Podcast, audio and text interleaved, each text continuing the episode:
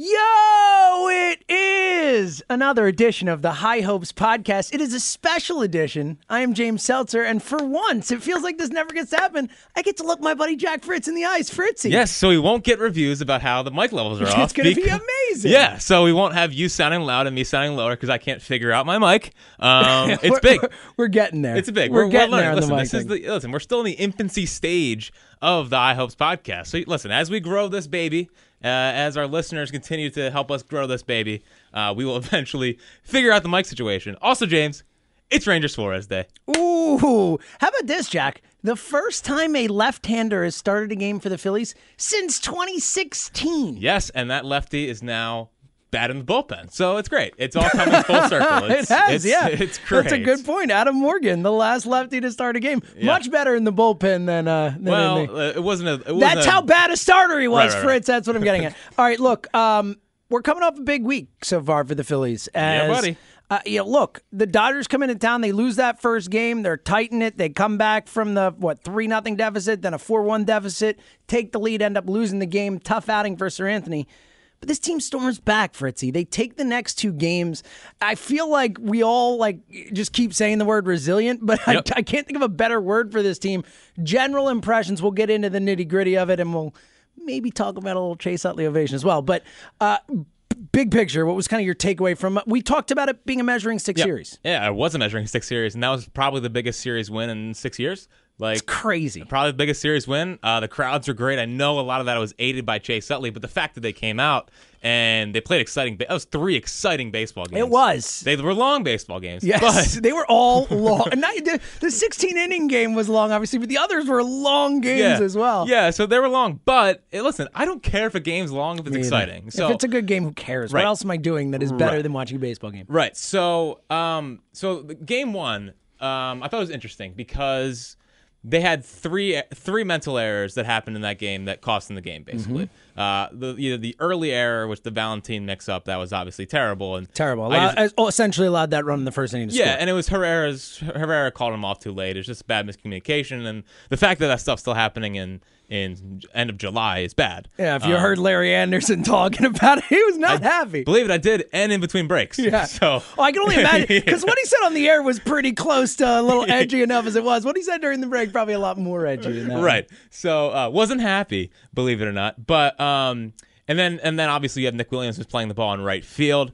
Uh, that that cost him uh, another run, and Odubel not being able to get the ball home. So and even like, Odubel letting letting the guy get to second base there because he didn't cut it off properly. So three little things that happened in game one. But what I what, what I found interesting was that um, Chase talked about how the crowds held him account- accountable during that whole run. And I think the crowd on Monday night was like, it wasn't booze, it was just like, figure it out. Like, just stop, stop doing this stuff. And I know the Phillies made minor errors the next couple of days, and there were still some minor stuffs. But I think that, and and, and Rhys talked about it as well. Just that the, the the the fans, I think, are beginning to hold this team accountable, and it's going to raise their level of play. And they did. They raised their level of play the next two days. Big hits and big spots their offense is not built around like the the four hits in a row. Like that's just not their offense, and I think we have to adjust the way we watch this team because it's not how we watched baseball in this town for 130 years. so, so they're, they're not that kind of offense, and we have to get used to that. They're just playing for the big inning. That's what they're always going for. They got the big inning on Tuesday and Wednesday. Is that sustainable? Not totally, but it's also modern baseball. Yeah, I agree with you. I think that's just the way the game is being played right now. I know people went crazy with the Franco not bunting the runner over with two out or with no outs and the runner on second base.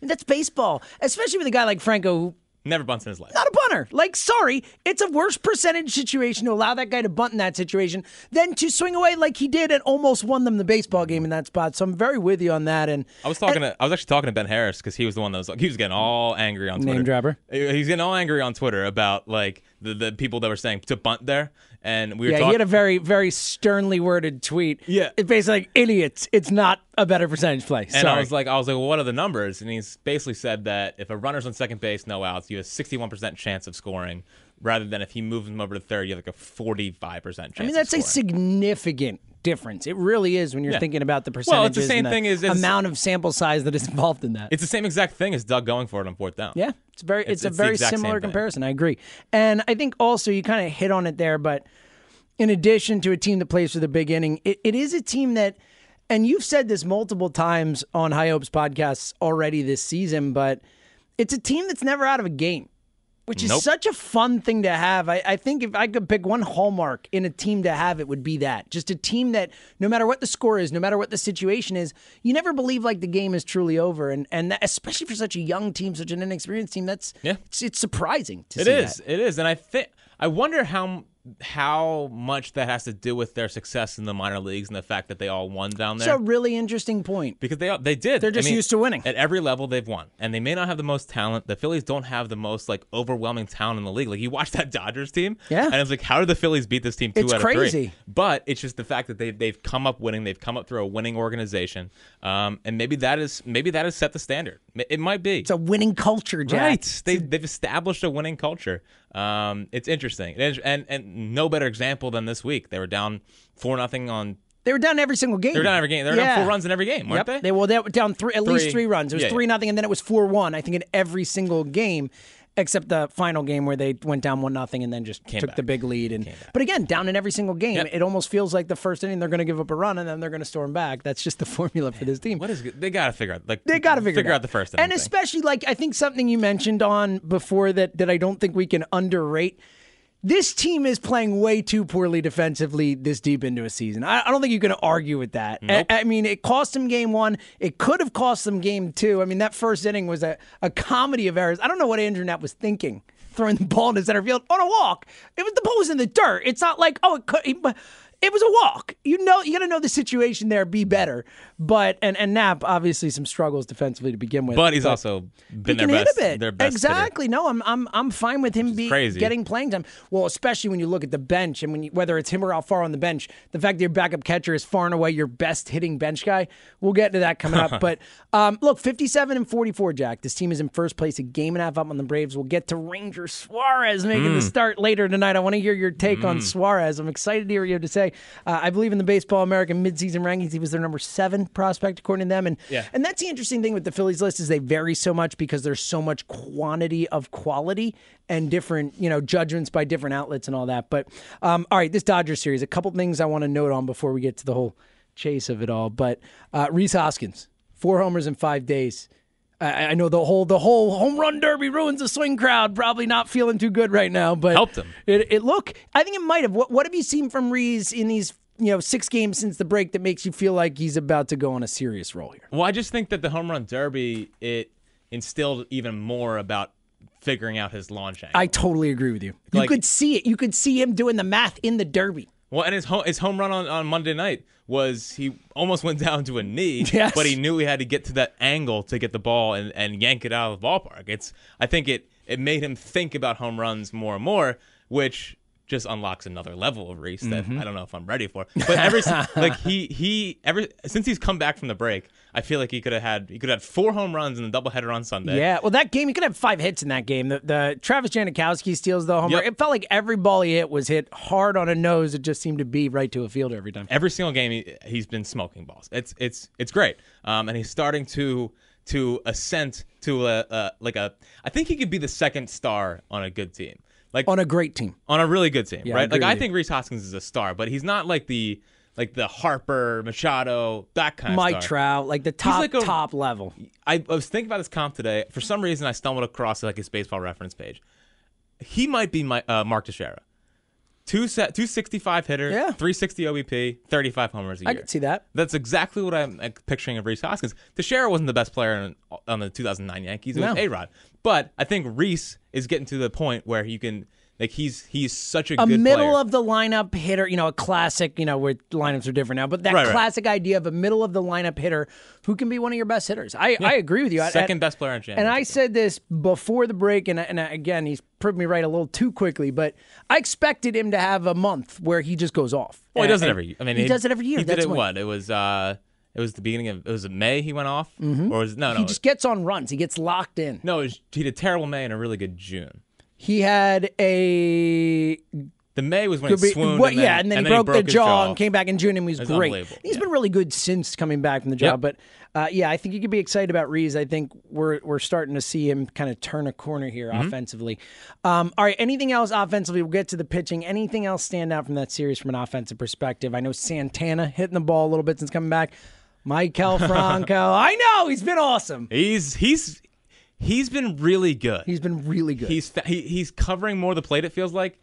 I I still don't trust him on guys that throw. I know Jansen throws hard, but guys with like really wicked sliders, he just comes out just just it's not competitive. But he's holding his own. Mm-hmm. He's been he's, great. he's very much holding his own. It's it's it's been impressive. I I'm beginning to trust him. Timely hits too. Timely hits. Yeah. Carlos Santana has a OPS over a thousand with runners in scoring position, uh, but his batting average is 209. So obviously he's not a good player. Like obviously he's not a good offensive player if his batting average is 209 uh, and he's driving in runs.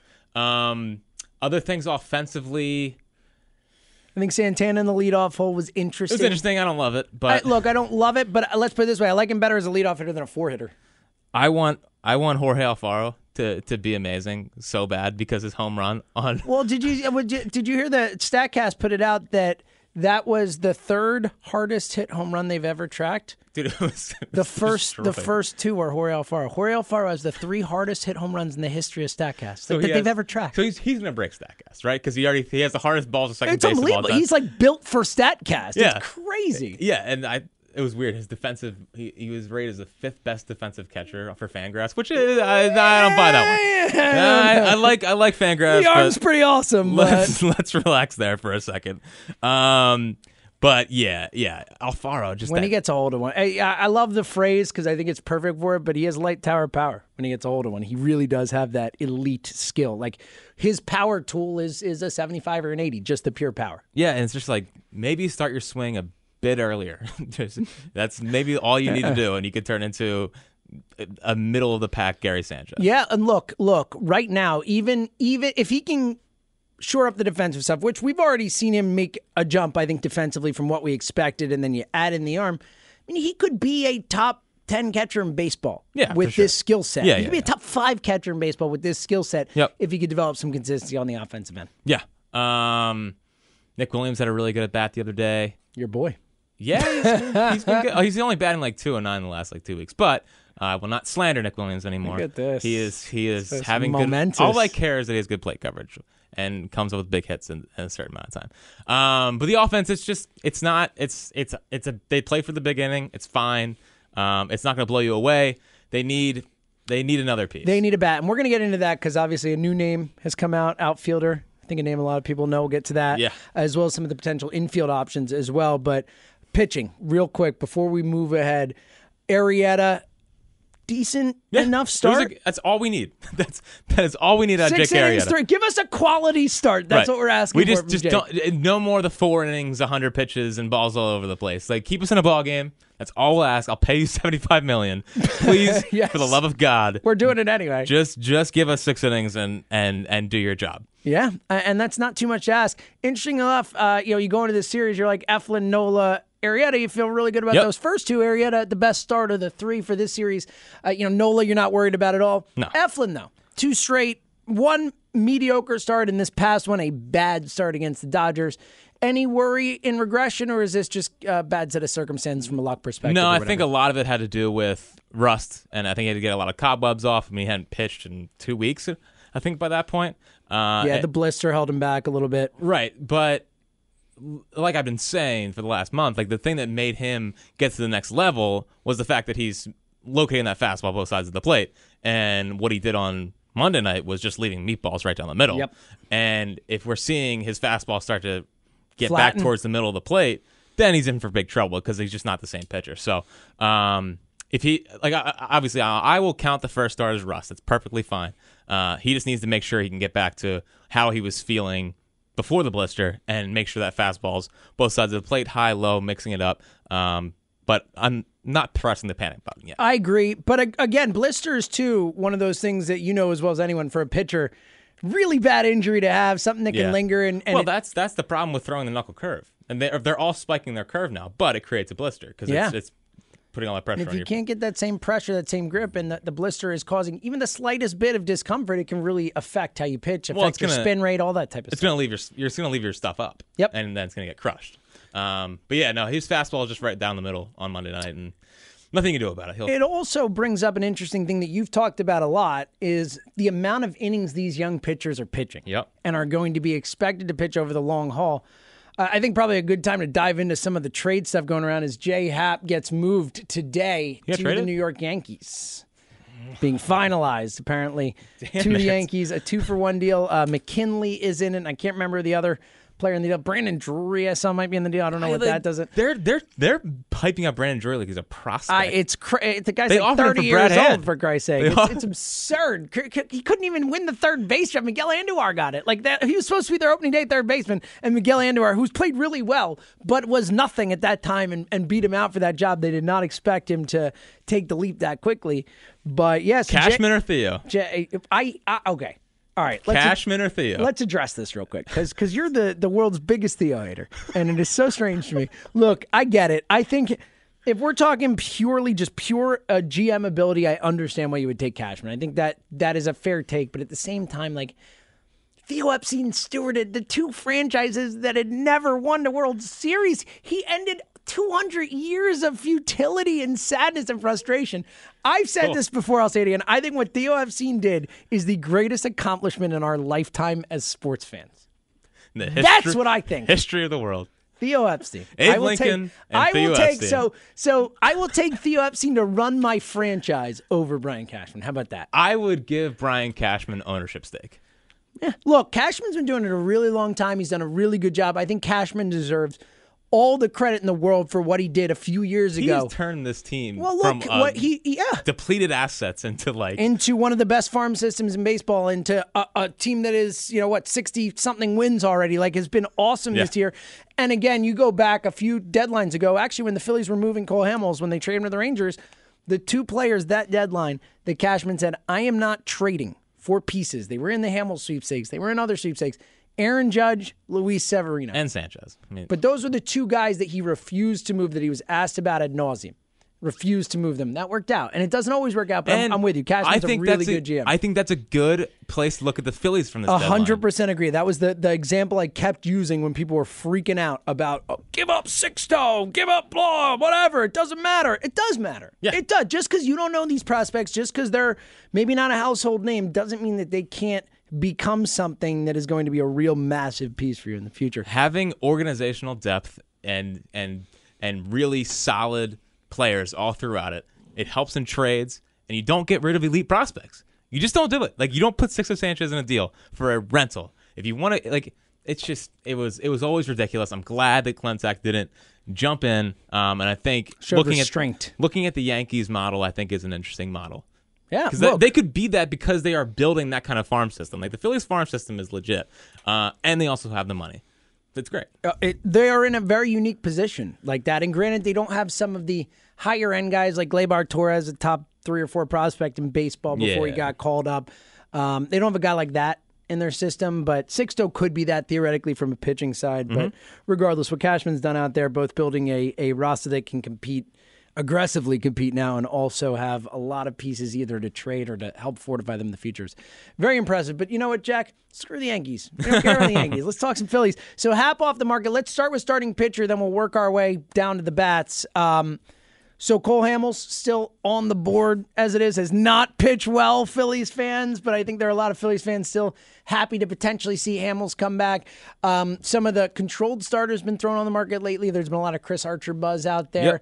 Um, Jacob DeGrom, I don't think they move him, but that is a name that's been, been out there as Yeah. they need a haul to get. That's the kind of guy you trade Sixto for if you're Right. really going to trade for someone. That's I don't think they the, move him. the Yankees should give everything. Exactly. Like- but all right, so how do you assess this starting pitcher market? And and to your point before about all the innings, we we say, oh, they don't need a starter, but they might.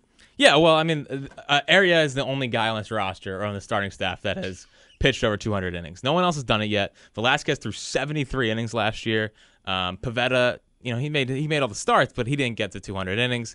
Um, Aaron Nola, I think, pitched 170 something last year. So none of these guys have thrown over 200 innings in a season. And obviously, you have the, the arm issues with Velasquez and all that. So while it's been great, and while it's that you you on paper it's like well we don't really need a starter. They do need a starter. They need someone that they can kind of trust. That can be a four or five, or if you go get Archer, be your two or three, um, and and make sure you're not running these guys into the ground or put Pivetta in the bullpen. One of those two. Um, I mean, I just saw Joel Sherman just come out and say the Cubs are making inroads to la- land Cole Hamels. So I'm, I'm just done with Cole Hamels. Like I don't want Cole Hamels on this team. Like he's just he's not, he's not good anymore. He's been really He bad. is doing the exact opposite of what he did uh, heading into the trade deadline in 2016. yeah, you're you're absolutely right. You're absolutely right. So, um, I mean, like maybe if you basically if you trade for Cole Hamels, you're betting on him getting back here, getting out of Arlington Ballpark, and- National League, and putting him in a pennant run, and hoping that he can recreate some of that magic. But from what I've seen, the fastball's flat. It's leaning, it's it's leaking out towards the middle of the plate again.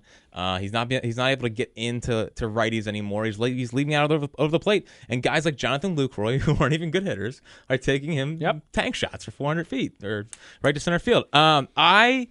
I would.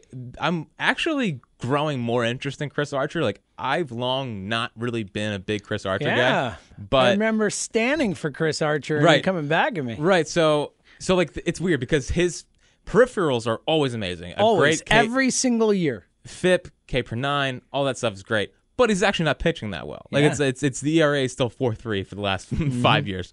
Uh, besides what the one He had the one really good year. Right. Yep. Um, but here's the thing: is that with Nola emerging as the ace, Arrieta hopefully six innings, less than four, three runs.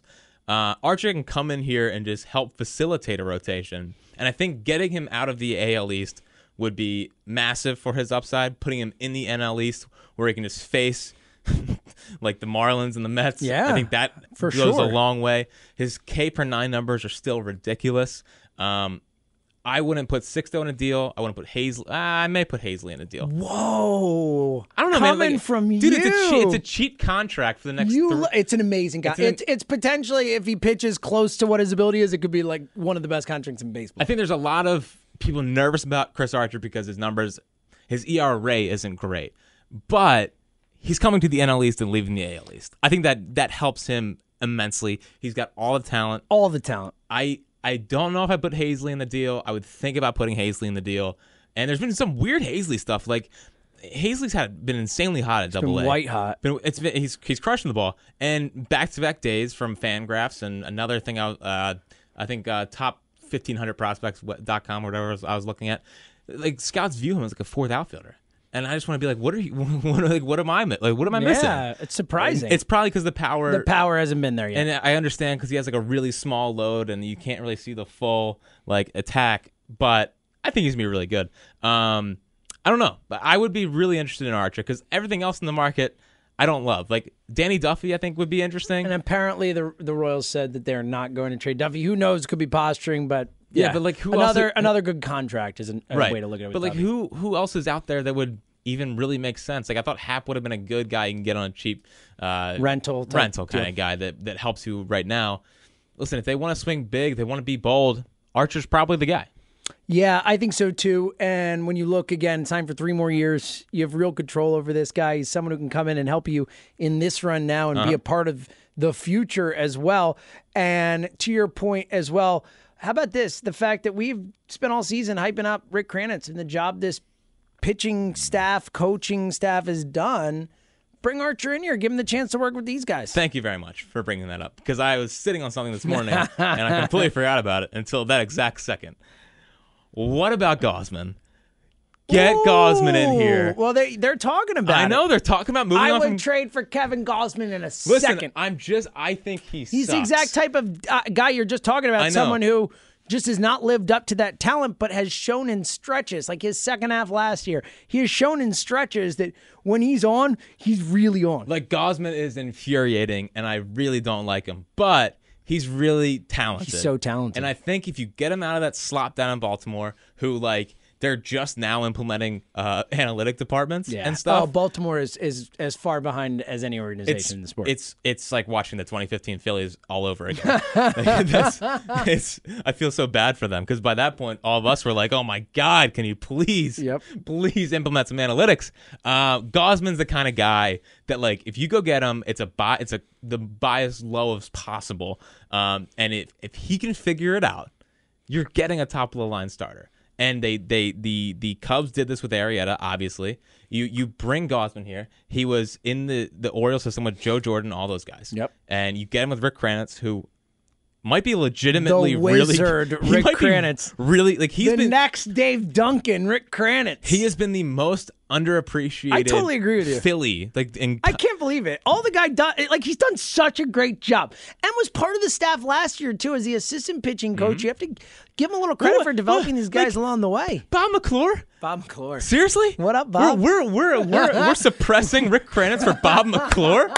Jesus, what are we doing here? Yeah, well, Pete Mackanin has his guys. Uh, Fritz, come Pete, on. Pete, Miss Pete Mackanin. interim Um, Pete. Um, I'm just I'm interested. I would be interested in, in trying to get a guy like Gausman. I think Bundy would probably cost more. I think Bundy would cost more. He's pitched Um, better. Right.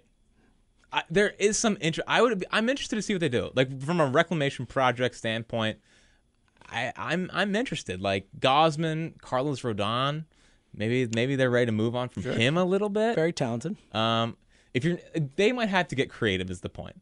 Like you might have to get creative because there's not that controllable. There's not that rental starter on the market now that Happ's gone, and there's not that controllable guy outside of Archer.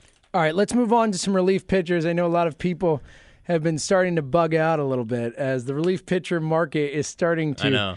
To cool. Joakim Soria, the latest to be He traded, got traded too. Got traded. I go today. in the car for an hour. Yeah, up to the. I love that I'm just breaking all this news to you. Uh, Joakim Soria traded to the Brewers today, so he is off the board. Such a Brewers move. It is such a Brewers move. Uh, I mean, but you know what? That thing with the Brewers is they have the back end of the bullpen pretty set up. So what do they- why- you're trading for Soria to be a middle of Soria middle for? of the rotation guy, not too bad, or middle the bullpen guy. Um, so Mark Feinsand puts out this tweet just to throw a few names at you. Was Soria joining Herrera, Colomé, Britton, Familia, and Chavez as relievers on the move, the remaining batch available includes. Raisel Iglesias, which we've talked about Would a bunch. cost a ton. Uh, cost a ton. Obviously, the best name on the bunch. But then some other names we've talked about. Fernando Rodney, I've mentioned a fair amount. Keone Kela, the closer for the Rangers. Um, Zach Duke. I didn't even know Zach Duke was still pitching. Get out. Addison Reed, Kirby Yates, of course, would be a great buy, I think, for them. Oh, Kyle. Barraclough, Drew Steckenrider. Cur- oh, my God. Kirby Yates, a right handed pitcher for the Padres. Um, Drew Steckenrider. Adam Conley is a left-hander. Uh, Conley, uh, he throws a few other names in there. Tyler Clippard, Sergio Romo, Jake Diekman. Wait, hold on. Formerly of the Phillies. Did you see? Well, here's the thing about the. Here's the thing that I've I've come to with the with the relievers market is that like it's out of control. The the the, the Marlins are asking for Michael Chavis or Jason Groom. For Steckenrider. For It was like, are you out of your mind? like, dude, I, dude, start converting all the I'd starters. hang up the phone immediately. I'd oh my, like, click. like, I'm sorry, but I I would love another reliever here. I'm with you. The market is weird. just just develop guys. They have this guy down. They have a lefty down in the minor leagues right now who's absolutely killing it and probably would be one of their best lefty relievers. You just brought him up.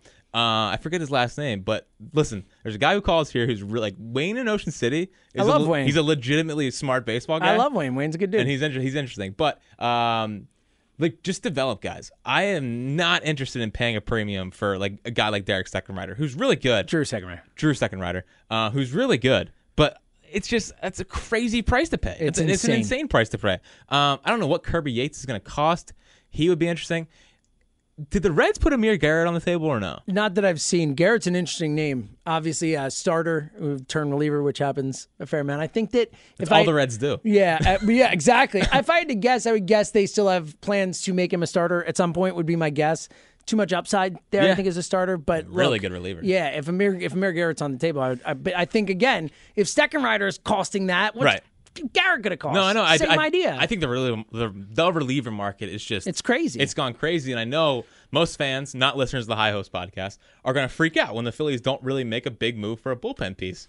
But if the, if it's going to cost you a top five prospect, then that's just bad team building. Like I'm I- sorry, I It's just that- agree with you. And the bullpen's been legitimately That's what I was about to go to. I mean, you see what the bullpen has done really this whole month, the whole month of July. They've been absolutely outstanding. We saw it again in that 16 inning game. Just they won the game because the bullpen was able to keep it up and keep going. Then for eight innings or 10 innings of shutout ball or whatever. it Austin. Davis.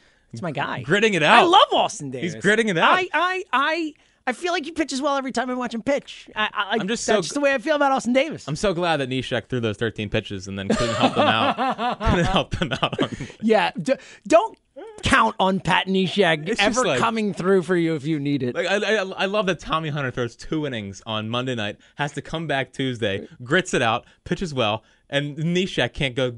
He pitches 13 pitches and can't throw on Wednesday. Yeah. he is absurd. Uh, Tommy Hunter, where's the trust level? Uh oh. because it's built. I think he's good. I think Tommy Hunter's good. I'm sorry. I have been squatting on that take for a little Well, while. now. here's the thing, He's Tommy- good. Like, he's legitimately. He, was good. Like last year, the year before, Tommy Hunter was a really good pitcher. When they signed him, you and I, I'm sure, go check the High Hopes Oh, yeah, yeah. tapes. We love the signing. Well, because he had bet he had the same exact peripheral numbers as Brandon Morrow, and Brandon Morrow got paid by the Cubs to be their closer, and he's really good. Tommy Hunter is a is a he's he. It seems like he's rounding into form. He is still nasty against lefties. Like lefties don't touch the guy. It's the cutters in. It's just it's game over. Um, I'm beginning to trust him more.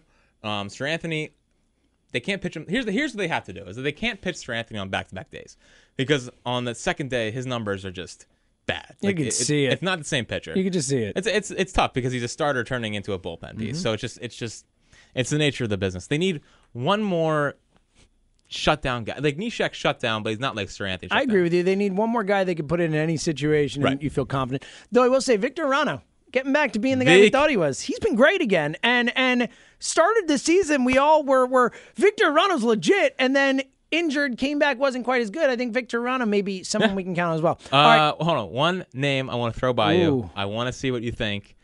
Buy low on Tommy Kahnle. The the Yeah, I would do that he's in second. Triple A. He's striking out striking out forty percent of his batters. So, I- uh, he- I- Just get him here. yeah, he was great for the Yankees last year. And now they also the stuff his, is there. It's not his fault that they brought in Zach Britton. It's not David his fault that they have the greatest bullpen in the history of baseball. Right. I say that without any equivocation, any question. The Yankees right now have the best bullpen that certainly I've ever seen in my life. Mm-hmm. It's absurd. It's ridiculous. They added Zach Britton to it. Like, what the hell? Um, all right, to the bats. Uh, name comes out this week. Uh, yesterday, Indians and the Phillies, the front runners for that. Adam Jones, Fritzy. Thoughts? Uh, the power's pretty much gone. Um, I mean, he's he hit, he's hit ten homers this year. He's batting two seventy seven. So basically, he's a singles hitter. Um, I I like it from the standpoint that he's one of the best clubhouse guys in the league. Mm-hmm. He can he would be playing right field, so his defense would automatically improve. He's not the same. You know, he's not the same Used field. to be a great center fielder. He's not the same anymore. not it's it's basically like adding a younger over the hill Torii Hunter. sure. I think that's a good comp, actually. And Torii Hunter was a, a viable player for the last like three years. He was a part of winning teams for the last three years of his career. I think Adam Jones can can bring a, le- a level of leadership to this clubhouse, uh, accountability to this clubhouse, a a, a win a win now ish thing to this clubhouse. Uh, but if you're expecting him to be the Adam Jones from three years Don't. ago or two years ago, like he's not going to be that guy. No. he is a platoon bat that he's basically going to be what Aaron Altherr was supposed was to be. Was supposed to be. He would platoon with Williams. I agree with you. I think that's the move if you bring him in here. And then I think it makes a lot of sense. You look at this team right now, I don't think he should cost much in the last year of his deal. I mean, the one you look at the way this this bench is shaping up, and we'll get in. It's a bad bench. Oh, dude! And then on top of Trevor that, Plouffe. Trevor Plouffe. you mean Mr. 16th inning Trevor Plouffe. Uh, but even with that in mind, it, it's not just a bad bench, but it's a bench without an outfielder. Yep. When they send Aaron Altherr down, they do not have a single guy who can play the outfield. I know Plouffe has been out there a couple times. they don't have a single guy who can play the outfield. So whether it's Adam Jones or someone else like that, I think adding an outfielder, unless Well, what, what do you think about Granderson? Uh, fine, same exact same idea, except he's a left-hand hitter. I would rather have Adam Jones and Granderson. All else equal. I, I, like Granderson won't cost as much. Granderson will not. Gra- Granderson's 37 years old. He's over though. Granderson's a real platoon at bat. Like like Adam Jones, if he were your everyday outfielder, you could be okay. Yeah. Curtis Granderson cannot play the outfield every day. No, that's he where he's at in his career. He adds you a little bit of pop off the bench. I would. I'm not a huge Granderson guy just because I don't think the fit is perfect. They don't really need a left-handed outfield bat as much Nope. as they need a right field out, a right-handed hitting outfield bat, but. Um, I, look, I, I think they need another outfielder. So Yeah. someone who's a veteran, who's been around, who can come in and give you some good at bats. I'm, I'm good with. I, I don't need to see Mitch Walding batting again. Dude. I just don't need to see that guy hitting in a major league game anymore. I'm mean- done with it. I mean, I don't even think Mitch Walding wants to Yeah, I think there. Mitch is good. I'm like, all right, I'm not gonna get a hit anyway. Let's, Like, um, all right. what- well, I think if I could map out my perfect deadline, Yeah, well, the infield, uh, real quick, and, and then we'll Right, get to your okay, perfect okay. deadline because two names I think have kind of made the most sense throughout this process. One a little bit more expensive than the other. Eduardo Escobar, I think, probably Yep. the name that makes the most sense. Can play third. third and short for you. He can play either position. uh, is having a really good season, a breakout type season, even though he's 29 years old. And I think on a kind of a step down, also having a great season, but wouldn't cost as much as Asdrubal Cabrera, that same type of guy who can play pretty much any position, the infield, switch hitting bat type of thing. Those two names and anyone else in the infield kind of mix that stands out to you. Yeah. Uh, well, Santana, it's weird. So I, I, I thought the same way you did that he can play short, third, second, all that. But I've been looking at some Mets boards and stuff, and they're saying he. Can, Asdrubal, you talking about? yeah, he can pretty much only play short, second base now. Like he, he doesn't Oh, have the really? same he doesn't because he, he was a shortstop the majority of his career. I would have assumed he could still play third. Short, I wasn't sure about. You but- would think he can still play third. Maybe in a pinch, maybe get him here and whatever, figure it out. Like there's been it's been weird. So you would bring up Asdrubal on on Twitter or whatnot, and people would be like, "No, he saw he's bad." And I I I would take him. I don't care that it's an outlier se- season. I would take him for cheap, and I think he can help spell Kingery if he struggles. Even though yesterday was a really nice step forward for Kingery. Yeah, um, he, actually hit a home run. well, he hit the home run. Miracles do happen. He almost hit the second home run. Yeah. Uh, the second home run was almost, or the second almost home run was actually I thought more impressive than the, the first one. Um, it was because it was because he caught up to a curveball, which I've never seen him do. um, but it was a nice, it was a nice day for Kingery. I I, I don't want to bring in a guy that's gonna hurt his development. Like I would rather I want to see Kingery play for Yeah, the rest we've, of the been, season. we've been through this. I know, I know. Um, but I would go after Eduardo Escobar just because he can play short and third. If uh, I think Franco's what he's doing right now is great, I don't trust it completely. If he becomes a falter at all, Eduardo's right there. If Kingery struggles, then you can put in our Eduardo. I just think that I don't want to like the, the Phillies are legitimately in a position to win the division. Like it's not This just is my argument. I'm with you. It's not. It's not just getting to the wild card game and playing the one game. you game. can win the division. You could be playing a, a seven game series off the bat. Yeah, and I think if you bring in Eduardo Escobar, it it, it, it won't. It Kill makes you better. It won't kill There's you. For no the, argument. It won't kill you for the future, and it'll it'll help you now. It'll help you win now.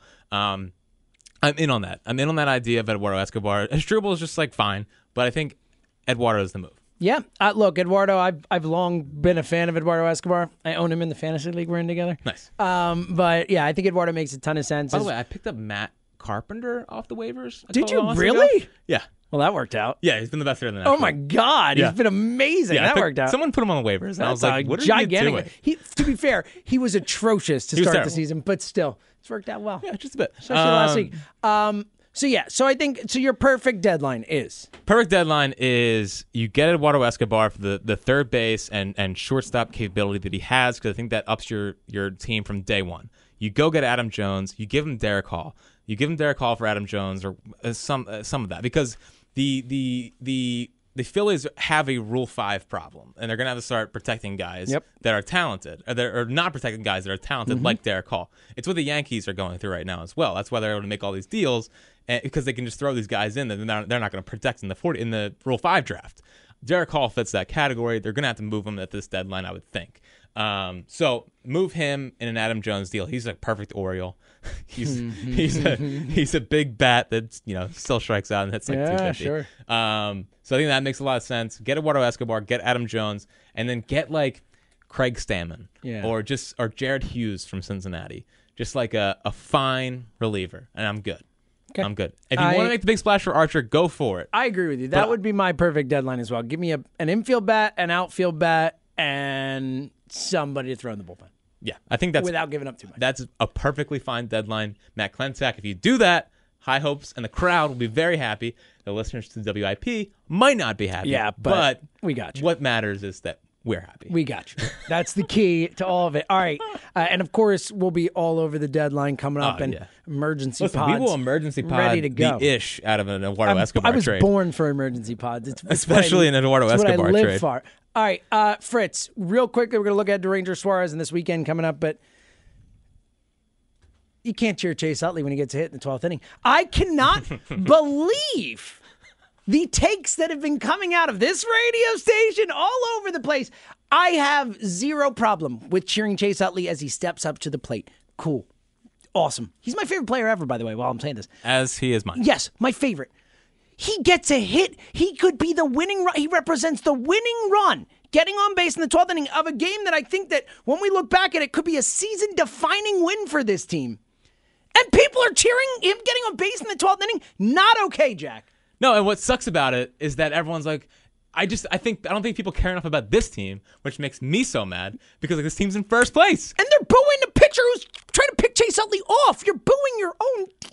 I know. I couldn't. I was. I was embarrassed. I was embarrassed by it. I I I too was embarrassed. I I did not like it at all because it's just like it's just so not aware. Like I understand what Chase Utley like. No, Means no here. ever Yeah. athlete, no other athlete in this town will ever be bigger than Chase Utley for me. Like he is the guy, like the god. or but, the man, you might say. Right. And uh, like it's just it's it's so bad situational awareness to to give the guy a a rounding applause for getting a hit against your team in extra innings of a game that you that you need to win. that you that matters that matters and here's the biggest part that i've said to multiple people i guarantee you chase utley did not want you cheering him getting a hit in that situation if he were a Philly. If he were a Philly and the flipped around, he would have been pissed off Yes. that, that his fan base was cheering that dude who got a hit that could have beaten your team. and, and what's it, what does it say about the guys on this team? Like that's what makes me the most mad is that these young guys are going to see that and be like, "Yo, I'm right here." Yo. Luis Garcia. What the hell, bro? like really you're going to boo me who I'm trying to win a game for I'm you? just trying to win a game. What are, you, what are we talking about here? it, it- it- the fans cared more about Utley than they cared about the team, and I was I was upset about that. I couldn't agree more. It made me so mad. I All could- right. If he hit a home run, what are you gonna do? That's what I said. People, are like, "W- would you have cheered the home run? How about if he gets on first base and then he scores the winning run? You cheering that? It's just the the argument that well, it didn't end up making a difference doesn't cut it because you No. cheered in the moment and you didn't know what was going to happen. so we nipped that right in the bud. Thank you, Fritzy Ranger Suarez. Uh, so Ranger Suarez, uh, he had a point seven, point five seven ERA, 0.57 in up 15 innings in in Lehigh. Valley. Um, Two seven six, I believe, in Double A prior to that. right, and he was also like his first start was in like thirty five degrees, and he got, Oh, okay, and not a bad one. That's and good. he had like it was like seven or so been even better than that. Right, right, right. So um, he doesn't walk anyone. He is like a couple years ago. He was famed as the guy that had a seventy-eight to one K to walk ratio. Not bad. Pretty good. Um, so uh, he Very Cliff Lee esque of him. not huge strikeout numbers, but um, he's he's gonna he's, He's gonna, not a he's not a velocity guy, right? He's not a, he's more of a deception type of lefty. But he's been up to ninety-two and ninety-five, so it's not like he doesn't It's have increased. a. He, the, the velocity's increased over the last year plus or so. three three pitches he can control. Um, doesn't walk anyone. Not going to really strike out big numbers. I think, you know, I think last year he was like 81 innings, 78 strikeouts or something like that. I think it might even been less than that. So, Right. yeah, I think this year in his 75 innings in Double A or whatever, he had like 54 strikeouts. but so, very very sound mechanics. Um, nothing crazy. Kind of like, kind of Liriano-ish, but not as not as wild coming out of the Sure. like his arm. much not- more control. Yeah, he doesn't short arm it like Liriano tried to.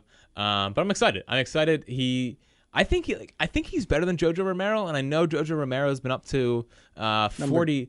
Like Yeah. Keith Law had him at 49. 49 overall. Right, which I thought was a So little much. second in the Phillies system, according to Keith Law. Yeah, yeah, yeah. And Suarez, like, uh, according to all the managers and pitching coaches on Double A and Triple A, just a great locker room guy. He's a he's a guy that other players in the locker room look up to because of his work ethic, and he would just come in the clubhouse and just be smiling. And I think that's really a positive thing to have around this team. Uh, I'm excited. I think he can stick. However, I'm I I wonder if it's a showcase start for the deadline. it's interesting. Like I, I, yeah, I good know, question. I know the Orioles loved him in the Machado slash Britton deal. That's interesting. So I wonder if it's a one for one Adam Jones or like I, I'm kind of interested in in Ranger Suarez for Adam Jones and Mychal Givens.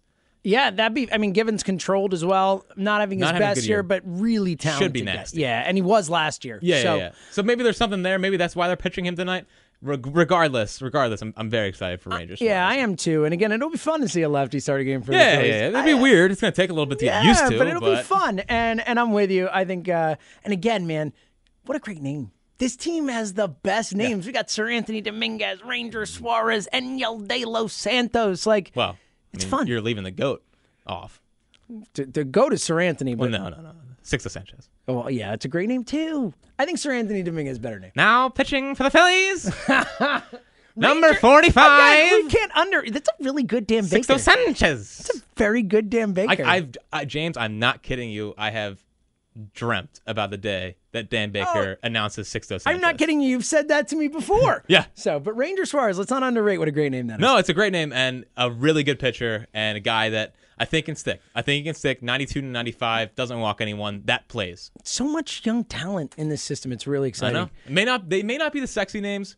but- Exactly. It's not all top 100 prospects, but it's like top 120, top 130, top 140. Like they got a lot of really good prospects. They just may not be the the highest end guys that are out. I think Rhys topped at 44. he did. and like everyone watched him in minor leagues, like this guy's going to be a stud. Mm-hmm. So you know, I, I like the pro- I love prospects, but it's sometimes You can only put so much stock in those types of rankings. Right. Everyone has Like their own biases. Crawford should have Well, look, a perfect example. Hoskins. Yes, and looking a perfect example is the fact that Keith Law has Jojo Romero as his number 49 prospect overall in all of baseball, and Baseball America has him as the sixth best prospect in the Philly system. Yep. So it, there's just so much variation. Yeah, and based on the eye. All right, Fritzy, uh, big series coming up against those Cincinnati Reds who Who are hot. hot, four and weirdly six, I hot. think, in their last ten. But prior to that, since that like first month plus when they've been awful, better than 500 baseball since then. They played really good baseball. Any thoughts on this series heading up here, a four game set in Cincinnati? Yeah, I mean the bullpen's good. They got Jared Hughes, Michael Lorenzen, uh, Amir Garrett,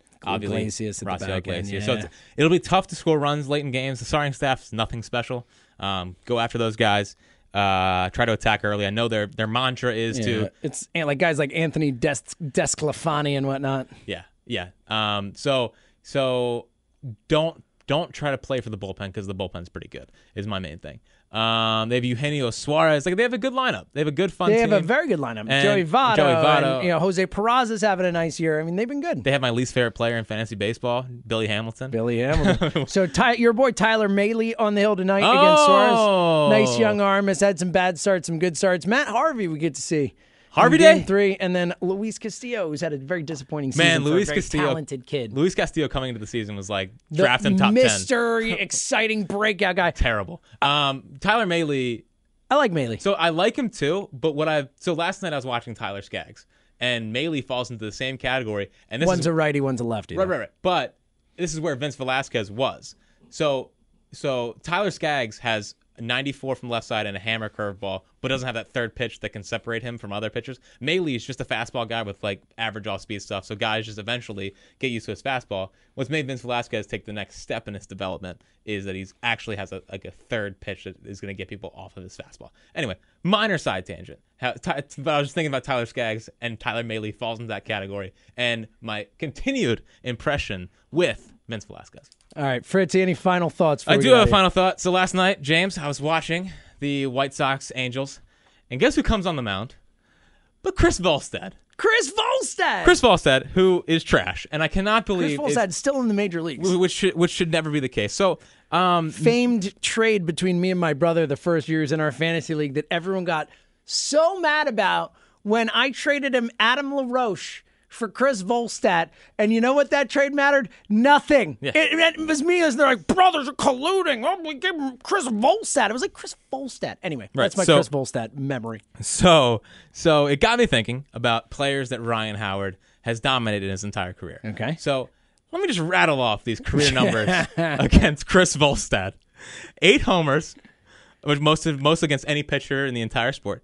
Uh, uh, a 519 batting average, It's okay. and an OPS of over 2,000. Whoa. Yeah. So Ryan Howard. You don't see a 2000 OPS too often. It just it was nice seeing Chris Volstad again. It was like seeing an old friend. Yeah, I'm sure Ryan Howard would feel that way too. Ryan Howard might actually still be able to homer off Chris Volstad. I set that Volstad up is. for charity or something. I like that. It's Chris idea. Volstad versus Ryan Howard for one more last time. All right, my if final Ryan, thought. Ho- if Chase Utley can get all this stuff this Right? weekend, bring in Chris Volstad and Yeah, Ryan Howard for a little probably- charity. They probably boo Ryan Howard when he came out. That's how we've treated poor Ryan Howard over the years. Listen, gonna go down as gonna go down as so underappreciated.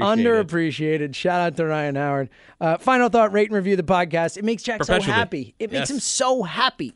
It, I can't even tell you. I'll just get texts from him with copies of reviews and all that. So do it for Fritz.